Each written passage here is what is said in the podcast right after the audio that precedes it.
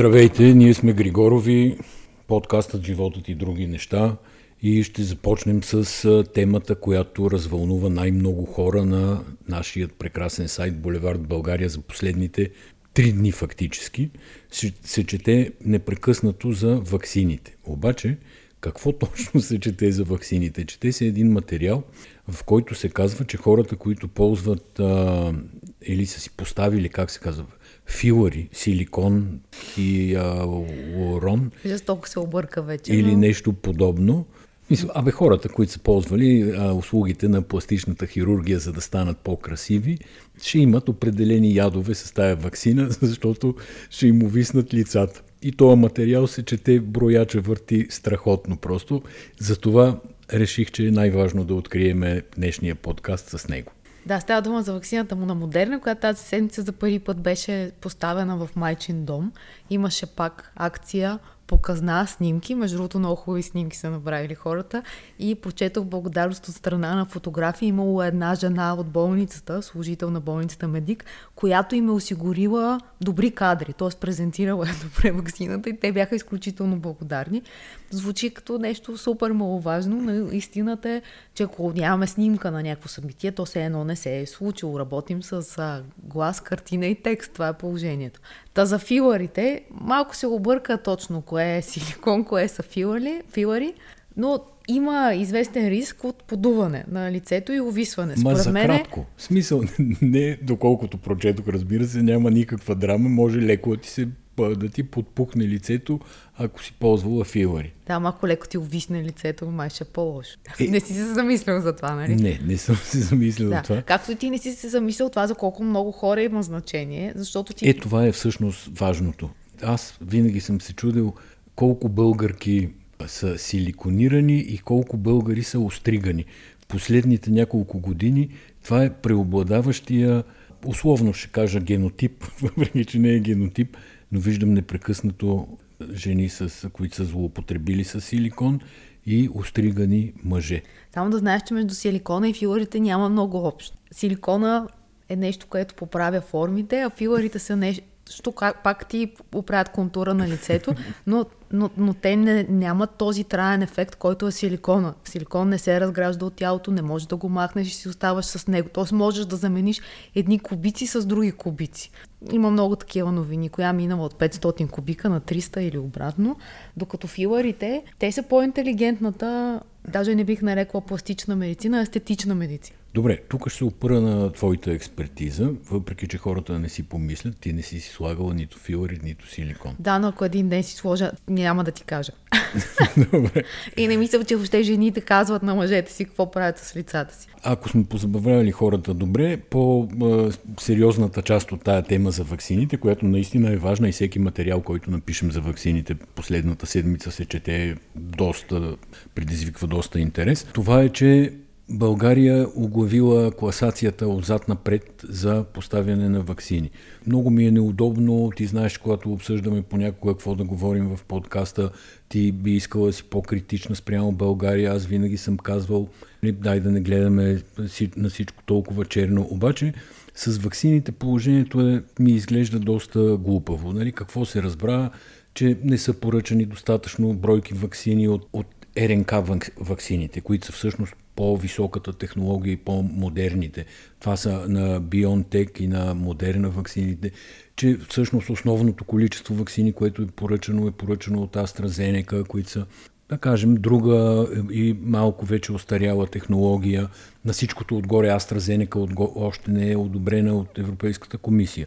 Най-вероятно ще бъде одобрена, но така или иначе процеса на вакциниране в България тръгна бавно и мълчително с дребни изключения. Аз предполагам, че фактора да не се поръчат а, тези вакцини, повече количество от Модерна и от Бионтех е заради цената. AstraZeneca е много по- ефтина в сравнение с тях. Обаче, след като прочетох това интервю, с което ти се позабавлява и, и се забавляваш вече няколко дни, между другото, без аз да споделям твой ентусиазъм, да след като прочетох това интервю, там, освен за хората с филари, се говори за хората, с които са правили остра алергична реакция където вече се причислявам и аз, и за хората, които имат автоимунно заболяване. Не знам дали знаеш данни, но в България сред а, жените има огромен дял на страдащите от автоимунно заболяване. И за тях, за тези хора е по-добре стария тип вакцина, в която вируса, който е отслабен, се вкарва в тялото ти, което образува антитела. Тоест, това с AstraZeneca може да се окаже и по-добър ход за България. Нямам никаква въпросът идея. е, че към момента няма вакцини. Да, въпросът е, че липсва AstraZeneca. Времето тече, другите държави хората се вакцинират. Вакцината е очевидно единствения начин за сега да се излезе от всичките ситуации на локдауни, включително економически блокажи и би трябвало да върви по-добре процеса. Тук има, разбира се, характерни географско-социални изкривявания на целия процес на вакциниране. Едни партийци в Сандански се набутаха и се прередиха да се вакцинират първи преди медицинските лица. Там директора на болницата се оправдава, че нямало желаящите, затова общински съветници от патриотите и от ГЕРБ се жертвали да се вакцинират те. Здравният министр му поиска оставката, а он си организира цели трудови колективи да изпращат писма в негова подкрепа.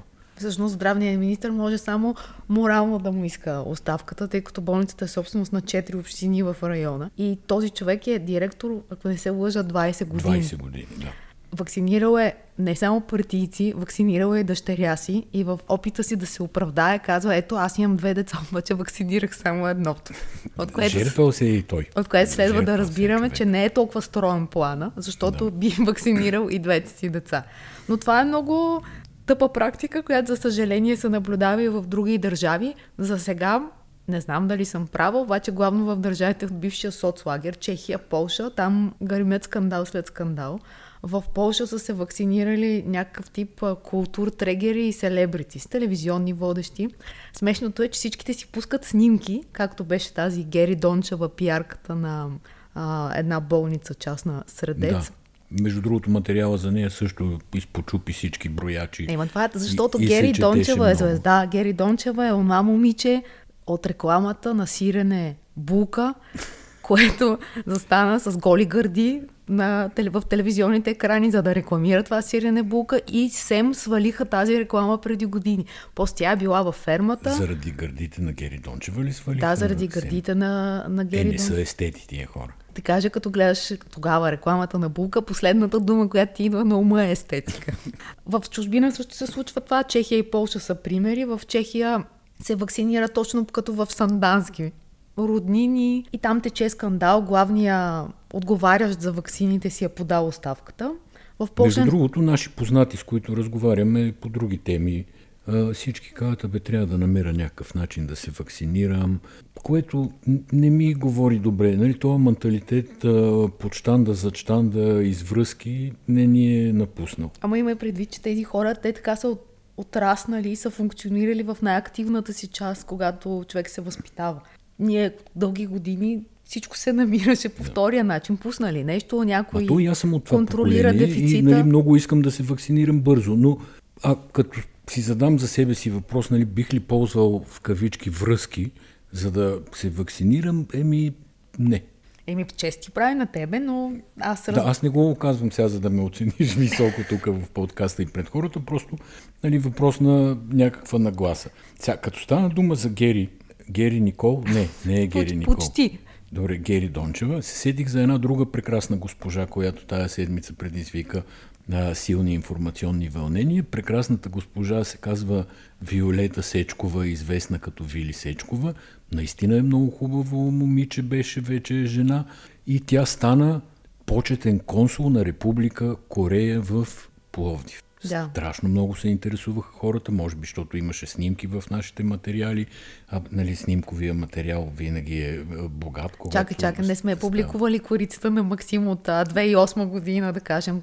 Ти видя ли корицата? Това е, защото не сме еротично издание. Ако бяхме еротично издание, може би това щеше да е нашата заглавна снимка. Други колеги са я публикували, между другото, тая снимка и може да се види. Еми, тя е част от така наречения информационен поток, тази снимка. така. Също така би могла да се приеме за някакъв бекграунд, кой е този човек, какво да прави. Там най-интересното за мен е, че Гери Донч... А, извинявам се, най-интересното за мен е, че Вили Сечкова е завършила Пернишкия университет. Аз си мислех, че няма... вече не се казва Пернишки университет, Такива хора? казва Европейски политехнически университет. В Перник. В Перник. Тоест, това е Пернишкия университет. на практика е Пернишкия университет, фактически, като реалност в юридическото пространство се казва по друг начин. Аз си мислех, че човек, ако иска да успее в България, трябва да завърши юзо, но се оказва, че Пернишкия университет също е един добър трамплин за кариера след това. Също дава Могат кадри. да ви почетат. Значи много известен български математик, информатик и шеф на информационно обслужване, който сега ще брои изборите и ще борави с все още не пристигналите, но пристигащи вече машини за гласуване, професор Михаил Константинов, имаше много общо с създаването на този университет. Значи Вили, Вили Сечкова от, от април месец е собственик на фирма, която е основен дистрибутор на Samsung.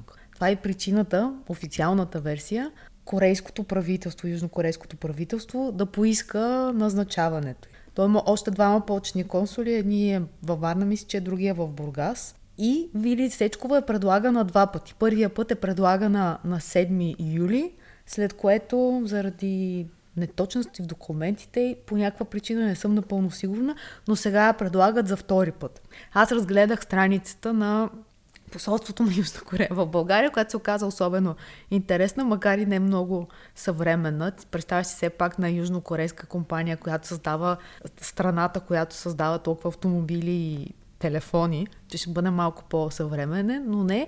И там е имало среща на а, дипломатите, заедно с останалите двама консули на 4 юли. След това на 7 юли Вили Сечкова я предлагат. Нямам представа дали има връзка, но, но могат да се намерят интересни неща в страницата на посолството. Еми, може би другата важна новина от седмицата, ти като го караш по трафик, дай малко да си поговорим за 150 дубки са отворили на магистрала Тракия заради падналия дъжд. Не, почваш от негативното. Аз искам да започнем от позитивното. А позитивното е, че на пътя към гробищата, ново асфалтиран, са сложили 14 знака за предимство. Има прекрасна снимка, хората могат да отворят сайта и да видят как изглежда път към гробищата с 14 знака за предимство. Разбира се, няма нищо особено смешно. Това е, как да кажа, поредната карикатура на българските освоители на евросредства. Не мога по друг начин да го определя пътя към Ада е покрит с добри намерения, пътя към гробищата е с предимство. така не. Да, И, има, между другото, друга, друга гениална снимка от тая седмица на пак на такива освоители на евросредства, този път в община Симитли. Която... Това беше Мадан, извинявай, аз се чудех къде е, нали, затова се умълчах. В, в село Мадан на 30 км от Монтана, община Бойчиновци. Ти какво каза, къде е? Аз казах нещо, което очевидно няма нищо общо с истината, да. като, като топография, но иначе всичко друго, което съм казал, е вярно и държа на него.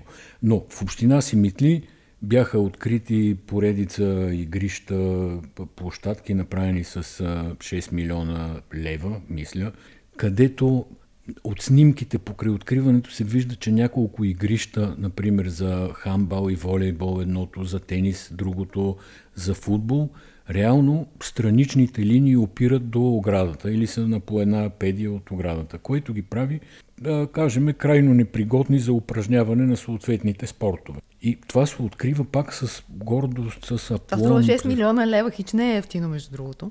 Ма ти сега казваш, казваш не е ефтино. позитивни значи, един... новини. Къде са Аз просто искам да кажа, новини? да знаят българските слушатели и нашите приятели, които ни слушат. Един хардкор професионален полагането му струва около 30 000 евро. Това е цената на един абсолютно отговарящ на всички международни изисквания на ITF корт. 30 000 евро. Има и басейн, между другото без такива блокчета за скачане. И... Басейн. Да, басейна. Той също е предвиден по-скоро да, да се почива около него, чадър и, и така. Мануела Малеева, тенисистка българска, известна, добра.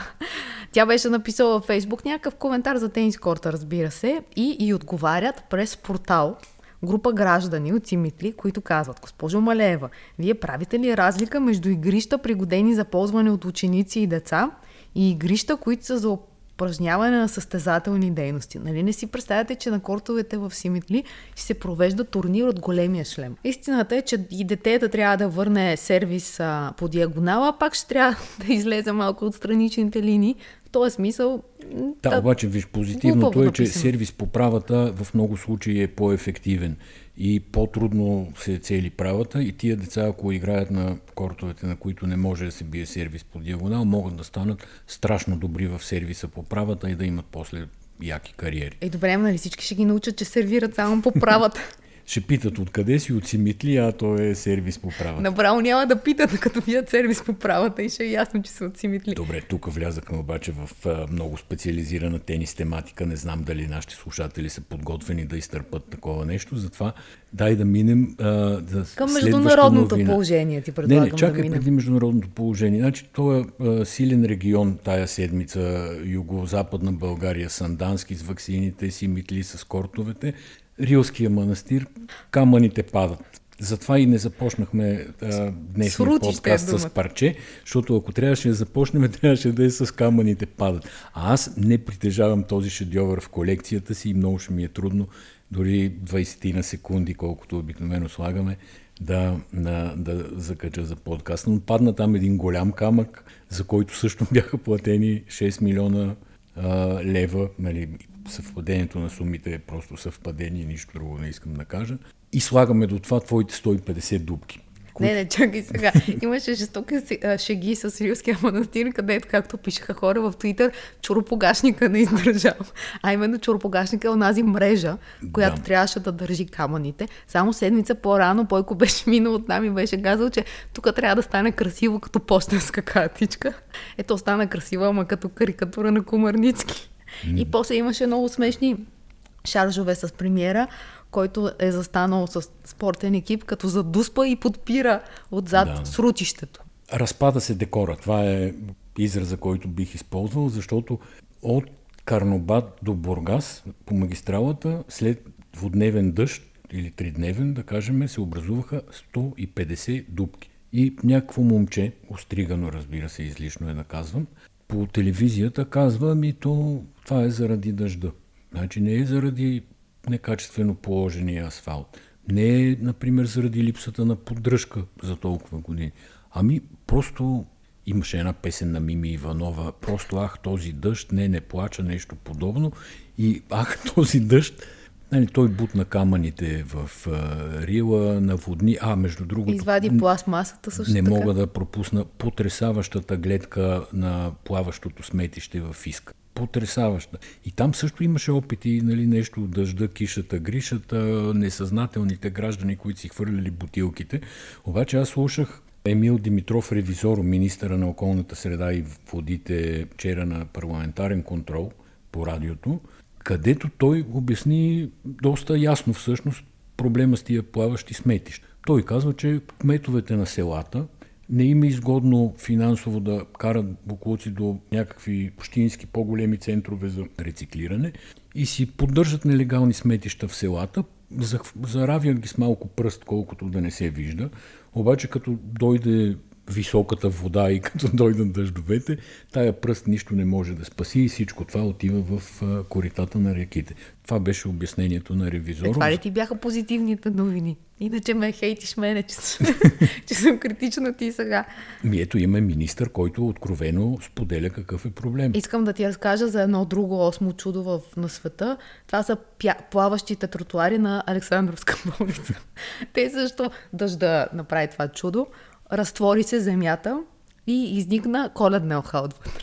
Това бяха, между другото, покъртителни снимки. Тротуар, който пропадна и под който, така на око, 50-60 см реално няма нищо. Само едни клинкерни плочи с формата може и да не бяха клинкерни, сега да не сбъркам тук технологията и някой да ме обвини.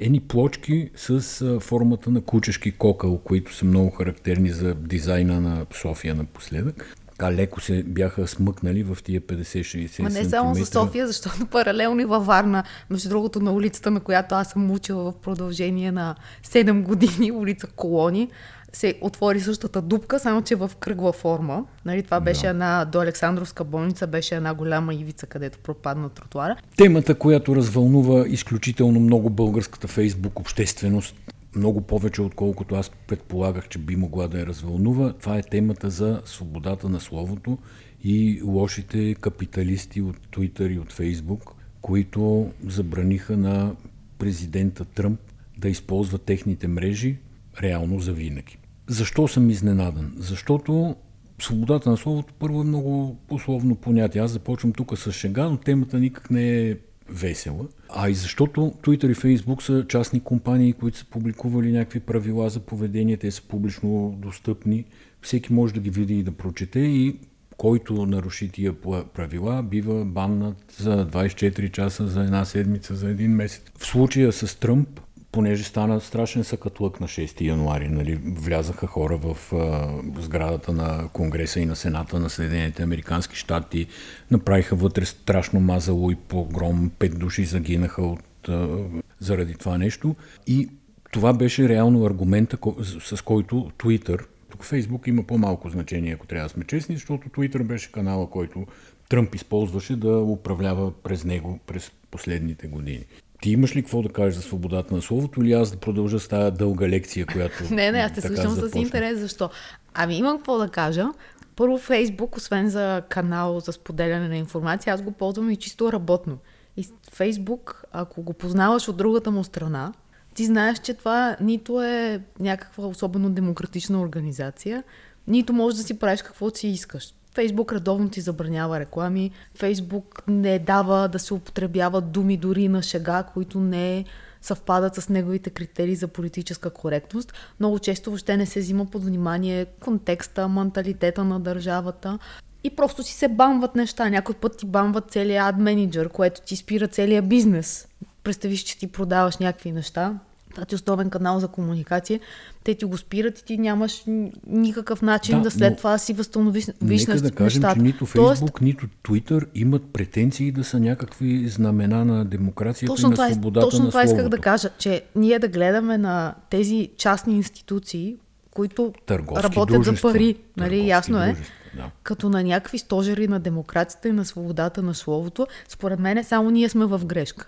Освен това, Доналд Тръмп все още е американски президент, президент на Съединените Американски щати. Той има достъп до абсолютно всяка медия, до която пожелае.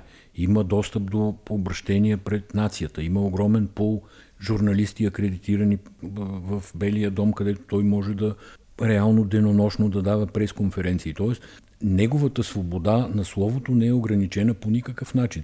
Напротив, ограничена е едностранната му комуникация с аудиторията и то, пак казвам, от една, в края на краищата, търговска организация, която за себе си е взела това решение. Понеже отдавна се води спор дали това платформите, дали платформите са медии или не са медии. Това е сега съвсем друга тема. Искам... Просто още едно нещо искам да направя забележка, така да отбележа по-скоро във връзка с голямата борба на, българските, на българското фейсбук население за свободата на словото.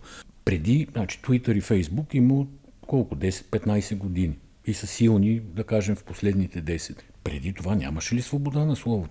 Политиците по света не ползваха ли телевизии, вестници, пресконференции, нормални канали за комуникация, през които те обясняваха и комуникираха политиките си, например? Политиците всъщност започнаха твърде порочно да използват платформите и ние да гледаме на платформите като на медии. И когато Тръмп каже някоя велика простотия, или Бойко Борисов, или няма значение Макрон, Меркел, и тя не минава по медиите без, безкритично, а би могло винаги да има коментар от страна на водещите. Както в последните месеци на президентството на Тръмп се случва. Той казва нещо и медиите казват, той твърди, че изборите са откраднати, но за момента няма доказателства за това.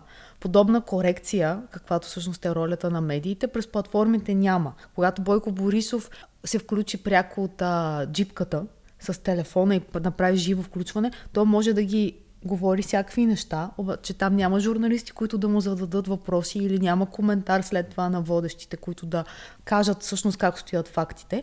И затова той проблема не е в забраната сега, това е някакво следствие. Той проблема съществува много преди това, че всъщност тези платформи позволиха на политиците да притежават медии. Аз не, не искам да взема позиция и да кажа сега прави ли са Twitter Джак Дорси, че е бастисал акаунта на Тръмп или не е. Просто наистина го приемам като суверенно решение на търговска организация. Виждам в българския фейсбук, специално малко се поразрових и погледнах, има огромно количество тролски акаунти, които се изказват точно по тези въпроси. Аз отворих поне 10 акаунта на коментари под мой пост, който пуснах съвсем нарочно, за да а, именно да опитам да събера а, такъв тип аудитория цъквайте един десен бутон, като някой ви пише подобни неща, отивайте да му видите профила. Това бяха или профили с по два-три поста, но които коментират мащабно под, в тая мен посока. това ще е следващата голяма битка. Ако приемем, че първия рунд на платформите беше с а, теориите на конспирацията и с а, фейк новините, следващото голямо нещо, без да е приключило първото обаче, ще бъде фалшивите профили. Те всъщност, а, част от тях трудно могат да се хванат и да се каже, че са фалшиви, защото те не са компютърно генерирани. За тях стоят истински хора, студенти някакви, които пишат нещо. Ама положението е такова каквото е, затова аз не бих се информирала през Фейсбук. Това е истината. Моето впечатление си бина от цялата случка около Тръмп, Твитър, Фейсбук, Амазон, които бастисаха там хостинга на социалната мрежа на привържениците на Тръмп Парлър. Аз мятам, че започва нов етап в изобщо живота на социалните мрежи. Под живота разбирам бизнес модела им, дали ще останат само тези, дали ще останат толкова големи. Започна някаква миграция по за сега периферни канали за комуникация, които аз мятам, че ще останат периферни, но смятам, че за Фейсбук и Twitter, двата големи гиганта, ще се случат случки и ще се развият а, неща не може по начина, би, по който те си ги представят. Може би почнаха до някъде тази да. седмица с цялата драма с WhatsApp. WhatsApp е приложение, което беше купено от Facebook поредното, между другото. И през седмицата се разпространяваха едни съобщения на английски, според мен по целия свят. Едно и също, което гласеше, че има нови гайдлайнс на Facebook, а, извинявам се, на той и на Facebook, да, де, на WhatsApp. на WhatsApp, които разрешават достъп до всичките твои приложения, включително до банкови акаунти, до камера и каквото друго може. И се случи голяма миграция към альтернативни платформи, основно мисля, че към Telegram, която се смята за супер криптирана. Истината е малко по-различна. Истината е, че Facebook като една машина за пари опитва да събере твоите данни от всякъде. И тъй като WhatsApp в другите държави е доста по-развит, включително в Азия, и там се извършва голяма търговия през WhatsApp, която тук няма. И Facebook поискаха данните от а, WhatsApp да могат да ги ползват след това, за да спонсори, когато ти, да ти пускат спонсорирана реклама и по твоето потребителско поведение, след това да могат да се настрояват рекламните кампании. За това става дума. Тоест не става дума за четене на лични съобщения или за някакво подслушване, а за още поведенчески данни, които се трупат, трупат, трупат, за да могат да се пускат след да, това и сега различни чат приложения естествено се възползват от а, цялата навалица и, и ситуация, за да привлекат нови потребители за себе си. Между другото, тръгна делото на Parler срещу Амазон, не знам дали си обърнала внимание, вчера или ония ден беше първото заседание на съда в Сиатъл, то е дело по, за злоупотреба с монополно положение. Паруар водят срещу Амазон. Да, може би да обясним какво е Паруар, защото не съм сигурна, че абсолютно всички знаят. Паруар е альтернативната социална мрежа на, десни, на крайно десните в Америка, които разочаровани от а, рестрикциите на Фейсбук, мигрираха към Паруар. Тя е с необявени собственици, не е ясно кой стои зад нея. Има една богата жена, която е традиционен донор на Тръмп и на Републиканската партия. Тя се е заявила като човек, който финансира начинанието Паруар, но не се е заявила като собственик и собствениците са неизвестни.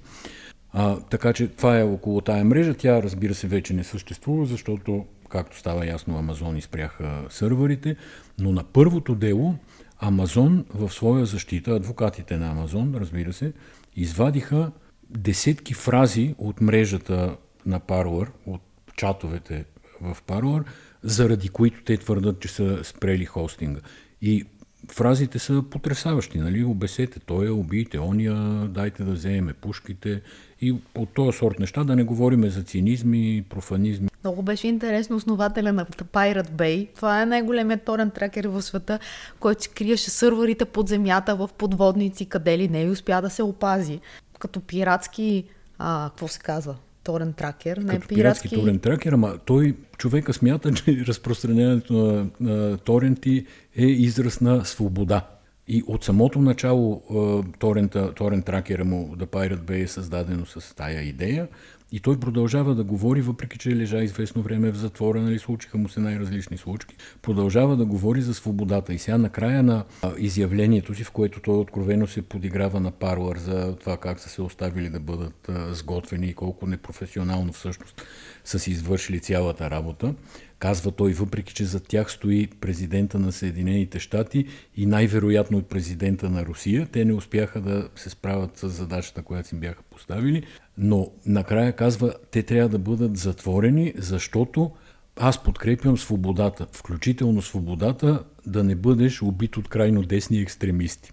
Да, а той що ги коментира, защото те се обърнали към него, да, след като Амазон им свалят сървърите, да могат да се хоснат при, в, при Pirate Bay, което нали, он им казал, бе, я се махайте от тук е, С този израз да им е отговорил, че човек трябва да има свободата да не бъде застрелян от крайно десни екстремисти. Имаме дата на изборите 4 април. Какво мислиш за нея? Виждам, че предизвиква някакви вълнения. Сигурно с основание не, беше, не стана ясно защо нали, президента някак си не го чух да се аргументира защо 4 април, а не да кажем 11 април. 4 април е католическия великден, арменския великден, протестантския великден, огромни религиозни общности празнуват по това време и най-вече в цяла Европа това са последователни почивни дни. Гласуването на българите в чужбина, което по принцип е изключителна мъка и приключение и е хиперзатруднено, сега ще стане още по-голяма мъка и още по-голямо приключение. Не знам в чий интерес се прави нещо. Не ми се струва президента все пак случайно да е забил пръст в календара и да каже, айде тази неделя ще е на четвърти, нали, някой нещо има предвид, но не мога да проникна аз в а, така, алгоритмите на мислене на българските политици. Много често ми идват много сложни, аз съм малко по така просто. Готов си за премиер, ти си прости, те са прости. Добре, т.е. ти съзираш някакъв план ли? Ами аз разгледах гласовете от чужбина как са идвали, т.е. За, кого, за която политическите сили са идвали то няма нещо особено. Там ГЕРБ са първи с, да кажем, на последните избори, които са били през 2017 година. На второ място са БСП и с тях горе-долу равни са Да България. Тоест, ако приемам, че ги няма тези гласове, или част от тях, разбира се, в общи линии всички губят. Горе-долу тогава гласовете на ГЕРБ и на БСП и на Да България, ГЕРБ са 23 000 гласа, другите са по 10-11 000 гласа не мога да ти кажа. ДПС, 13% от гласовете на ДПС идват от, не от Турция, от а, католическата част на Европа, да кажем, и протестантската, да. защото има много гастарбайтери, които работят в Германия, в а, Холандия, да кажем. Пропорционално всички губят от това нещо. Това е в резултат. Вие го нарекла нали, гаф. Датата е в резултат на провели се много странни консултации при президента, в който той общо взето покани всеки, който му е минавало през ум да се кандидатира на избори, включително, разбира се, и парламентарно представени политически сили, където извън парламентарните естествено искат по-голям контрол върху преброяването на, на гласовете веднага след, след като свърши времето за гласуване, но управляващите заявиха открито, че нямат никакво намерение да удовлетворят тези искания. А ти какво мислиш за гласуване по почтата? Една от големите теми, която се коментира в последно време. Аз мятам, че гласуване по почтата е, да кажа, крайно неподходящо. Нямаш контрол за това кой пуска плика, нямаш контрол кога и как стига този плик. Български почти са странна фирма, в която изобщо не е ясно кой пие и кой плаща.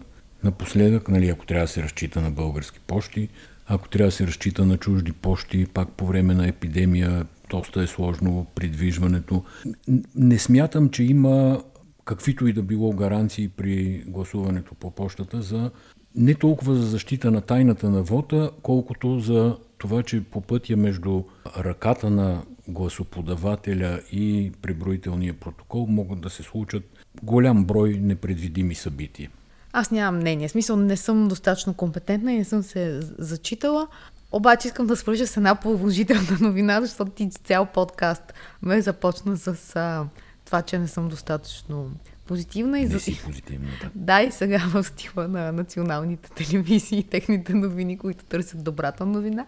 И аз свършвам с един експеримент, който е направен в Барселона, където 500 човека са отишли на дискотека, стояли са 4 часа вътре или 5 и не са се заразили от COVID. Става дума изключително и само за експеримент. Участвали са 100 добро, 1000 доброволеца, разделени на две групи. Едната е основна група, другата е контролната група. Основната група отива, но има няколко уловки. Стоят с маски, с, с а, филтър.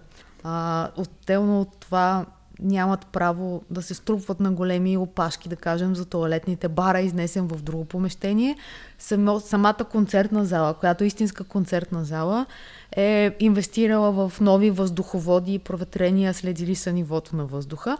Но така или иначе, след като приключва концерта, тези 500 души стоят заедно на едно място, няма нито един разболял се. Всичките влизат, не знам дали казах, с а, негативен тест, който е бърз тест. И целта на експеримента, в който участва една болница, две неправителствени организации и една организация, която е свързана с ентертеймент бизнеса. А, идеята е била да се види колко са м- точни антиковид тестовете, бързите тестове. И експеримента някакси е повод да си мислим, че ако спазваме правилата, в скоро време може и да ходим да се веселим на големи групи. А, да, но. Да, тук само още един, е, то не е експеримента ми е съзнателна политика, противно на всички останали държави, Индонезия започва да вакцинира младите си хора, а не възрастните, които се считат за най-застрашени. Но тяхната логика е обратната, че младите трябва да бъдат вакцинирани, защото те се разхождат най-много и най-много могат да бъдат преносители на заразата. И когато те са вакцинирани, най-бързо и лесно економиката ще излезе от положението, в което е. Еми добре, благодарим ви, че бяхте с нас и тази седмица. Бъдете здрави и до следващия път. Чао!